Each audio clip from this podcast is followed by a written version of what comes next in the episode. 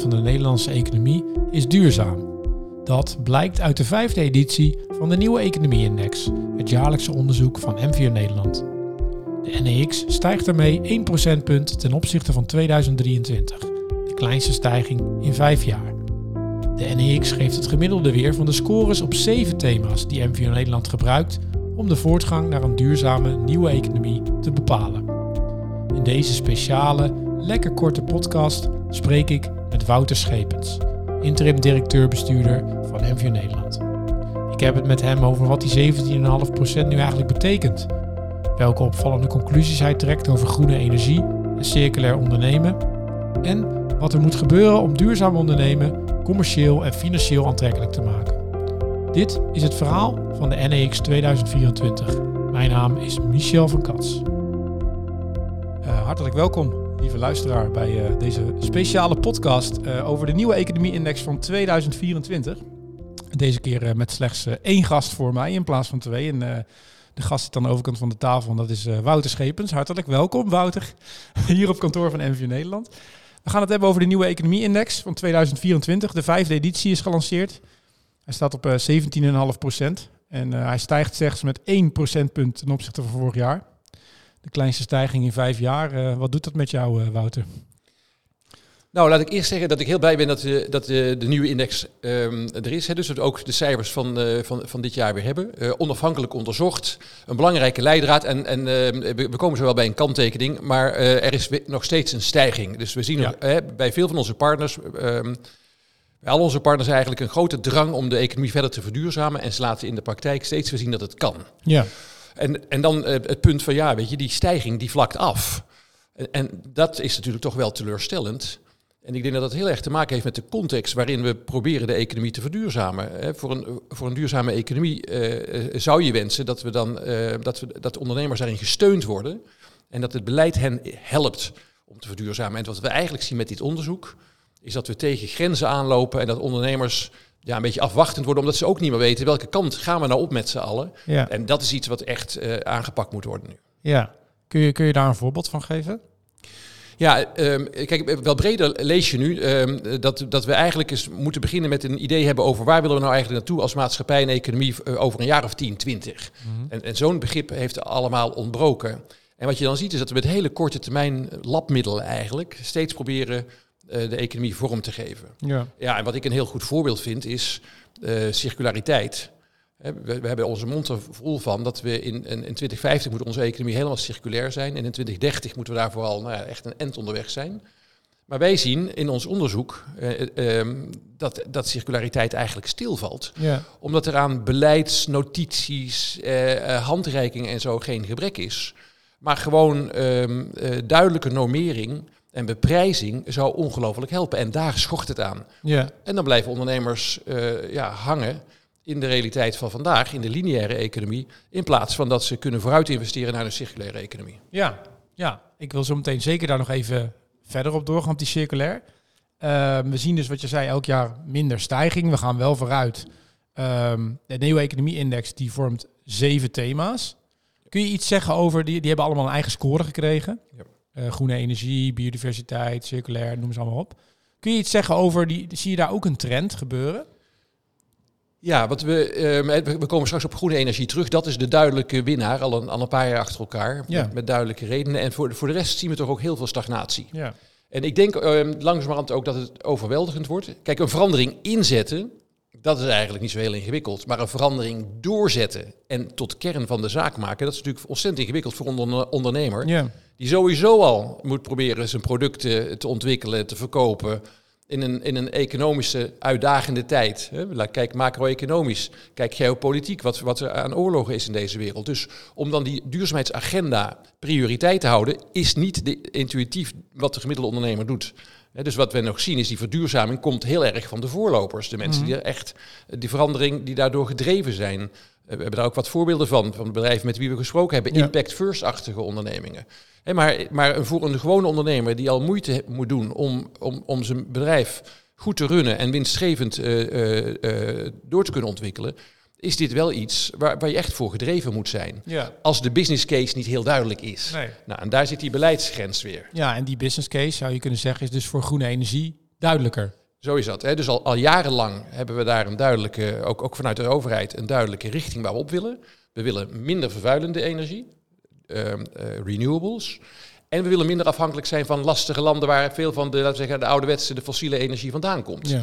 En dat is natuurlijk een hele strategische agenda. En dan zie je dat als de overheid zich richt op zo'n lange termijn agenda, met een duidelijk doel en ook consistent is in wat het wil bereiken, de overheid, dan geef je de eh, ondernemers de duidelijkheid, de voorspelbaarheid die nodig is om te kunnen investeren. Ja. En dan zie je dus dat zonnepanelen, zonne-energie, eh, windenergie, ondernemers willen wel, als je maar weet welke kant het op gaat. En als je maar zeker weet dat de investering die je doet niet volgend jaar weer teruggedraaid wordt onder weer nieuw beleid. Nee. Nou, die lijn van, van beleid maken, die lijn van richting geven, zoals we die in die groene energie zien, dat zouden we eigenlijk op andere beleidsterreinen, zoals ketenverantwoordelijkheid, zoals circulariteit, zoals ehm, nou, de- de onderwerpen die we hier hebben, biodiversiteit, zou je dat graag hebben. Ja, ja.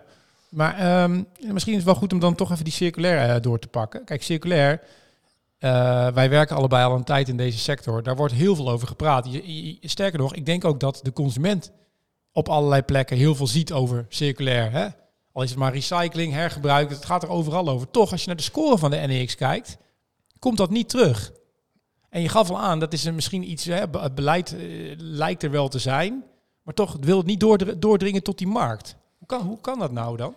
Nou, weet je, dat heeft ook te maken met de kosten. Ehm, eh, een, heel goed voorbeeld is dat we onlangs hè, zagen we weer een, een, een, ehm, een bedrijf failliet gaand dat, ehm, dat met eh, ci- circulaire plastic grondstoffen werkt. Dus die verwerken plastic tot weer plastic wat weer gebruikt kan worden Ja. voor nieuwe productieprocessen. Zo'n bedrijf gaat failliet, eh, om, om, om, onder meer omdat de kosten van geres- recyclaat, wat zij verwerkt hebben, gewoon aanzienlijk hoger zijn dan de kosten van wat dan heet virgin plastic, dus ehm, nieuw plastic, wat, wat eh, ge- geproduceerd wordt. We zien nou in, in China en in Amerika zijn enorme fabrieken weer gebouwd om nieuw plastic te, te produceren. Dat komt met enorme hoeveelheden onze kant op. Dus een circulaire ondernemer kan daar gewoon niet tegen op qua prijs. Nee. Nou, en daar hebben we dus als land ook een keuze te maken. Waar willen we nou heen? Eh, als we zeggen we willen in 2050 circulair zijn, dan is het merkwaardig dat we niet de, de beprijzing en de normering zo inrichten dat er ook voordelen zijn voor deze innovatieve partijen die juist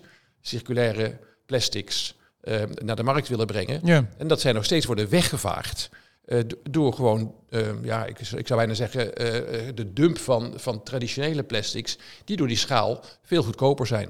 En Ja. dat is dus echt een keuze die we, die we hier kennelijk maken op landniveau. En, en onze partners zien dat heel graag veranderen. Ja. En ik ook. Ja, nee, daar, daar zitten wij natuurlijk ook een beetje voor. Hè? Ehm, er zijn natuurlijk wel eh, op die zeven thema's zie je ook wel andere, eh, zie je wel beleid terug waar wat wel werkt. Ik noem bijvoorbeeld inclusiviteit. Dat is ook een score die je nou ja, wel Redelijk, redelijk aan het stijgen is. Ja. Kun je, kun je daar iets over zeggen? Ja, nou, een belangrijk onderliggend meetpunt voor die eh, inclusiviteitsmeting is de, de, de, de gender balance. Dus mannen en vrouwen eh, in, in, in de raden van commissarissen, raden van bestuur, directies eh, en, en managementfuncties. En daar zie je dat nu de overheid al jarenlang inzet op meer vrouwen in dat soort posities, dat dat stijgt. Eh, We zijn er nog niet, het is nog niet 50-50, maar daar zie je een duidelijke stijging. Dus ook weer het bewijs dat als je beleidsmatig eh, een bepaalde richting op gaat, dat volhoudt en de voorspelbaarheid van dat beleid overeind houdt, ja, dan, dan zie je die verandering wel komen. Ja. Een kanttekening nog heel even bij die index is dat we ook zien dat, ehm, dat in de werkloosheid in, in, in, over de volle breedte daalt. En dat iedereen daarvan profiteert. Maar dat je toch ook ziet dat ehm, mensen met een migratieachtergrond of met ouders met een migratieachtergrond, dat die daar iets minder snel van profiteren. Dus dat die nog steeds toch iets moeilijker de weg vinden naar eh, betaalde arbeid. Ten opzichte van, laten we zeggen, de, de, de, de, de Nederlanders zonder migratieachtergrond. Ja. Dus er zijn ook wel hier eh, eh, aandachtspunten. Maar die, die, die ehm, gelijkheid tussen man en vrouw, daarin zien we dus een positieve ontwikkeling. Wat, ehm, hoe gaan we er nou voor zorgen, Wouter, dat we die, die trend van die, die, die- ja, die, we stijgen wel in de nieuwe economie-index, maar die groei vlakt af. Dus je zou kunnen zeggen, als dat zo doorgaat, Ja. nou ja, gaat het omslagpunt naar die nieuwe economie dan nog wel gebeuren? Wat moet er nou gebeuren? Je, geeft natuurlijk al aan, dat, dat beleid moet eh, lange termijn sterker gezet worden en het moet duidelijk zijn voor ondernemers waar ze heen moeten. Maar kun je, kun je een aantal voorbeelden noemen? Ja, ik denk dat, hè, dus, maar dat is wel een heel belangrijk punt wat je maakt. Dat je nu um, steeds meer ziet, uh, in de pers ook, uh, en, dat allerlei organisaties zeggen, jongens, we hebben een punt aan de horizon nodig. Hè, want gewoon als je kijkt naar het ruimtegebruik in, in ons land. Als je ziet, hè, er is onlangs een rapport verschenen waarin gezegd wordt, we gaan naar, als we niet uitkijken, naar 20 plus miljoen mede, Nederlanders, hè, mensen die hier wonen. En dus we, krijgen een ongelofelijke druk op onze infrastructuur en op onze ruimte. Nou, dat maakt dat je beter moet gaan nadenken over wat voor een economie en maatschappij willen we eigenlijk zijn. Dus het is, op zichzelf is het heel goed dat van allerlei, vanuit allerlei kanten, allerlei organisaties dit in ieder geval accepteren. Want toch niet zo heel lang geleden werd gezegd dat visie iets is waarvoor je naar de oogarts ging. Mm -hmm. um, hè, dus dat was eigenlijk een, een, in de politiek zo'n zo'n zo'n gedachte dat we visie eigenlijk niet zo nodig hadden. Het omgekeerde is waar en het omgekeerde wordt nu ook gesteund. Dus die kant willen we op van die golf kunnen wij als NVO Nederland natuurlijk ook mede gebruik maken. Want wij willen ook die kant op. En wij zullen steeds weer, als die gesprekken gevoerd worden, aangeven dat we dan, als we dan dat nieuwe Nederland van over 10, 20 jaar definiëren, die nieuwe Nederlandse economie, dat dan die elementen van onze e econ uh, nieuwe economie-index daarin worden meegenomen. En eigenlijk als uitgangspunt staan. Ja. En, en een belangrijk ding daarbij is dat ik uh, ook wel weer geleerd heb van verschillende van de partners die we hebben gesproken in aanloop naar die nieuwe economie-index, dat we moeten zorgen dat we het gewone midden- en kleinbedrijf ook meekrijgen. En dat het duurzaam worden is iets wat je doet in je kernprocessen. En uh, voor heel veel ondernemers is het daarvoor nodig dat uh, de, de agenda van duurzaamheid duidelijk is, toegankelijk is en niet te duur is. We maken het allemaal heel ingewikkeld. Hoe meer beleidsmatig wordt nagedacht op uh, complexiteit. Weet je, als we niet uitkijken, we gaan allemaal in beleidskamers zitten vergaderen over hoe we het allemaal precies willen hebben.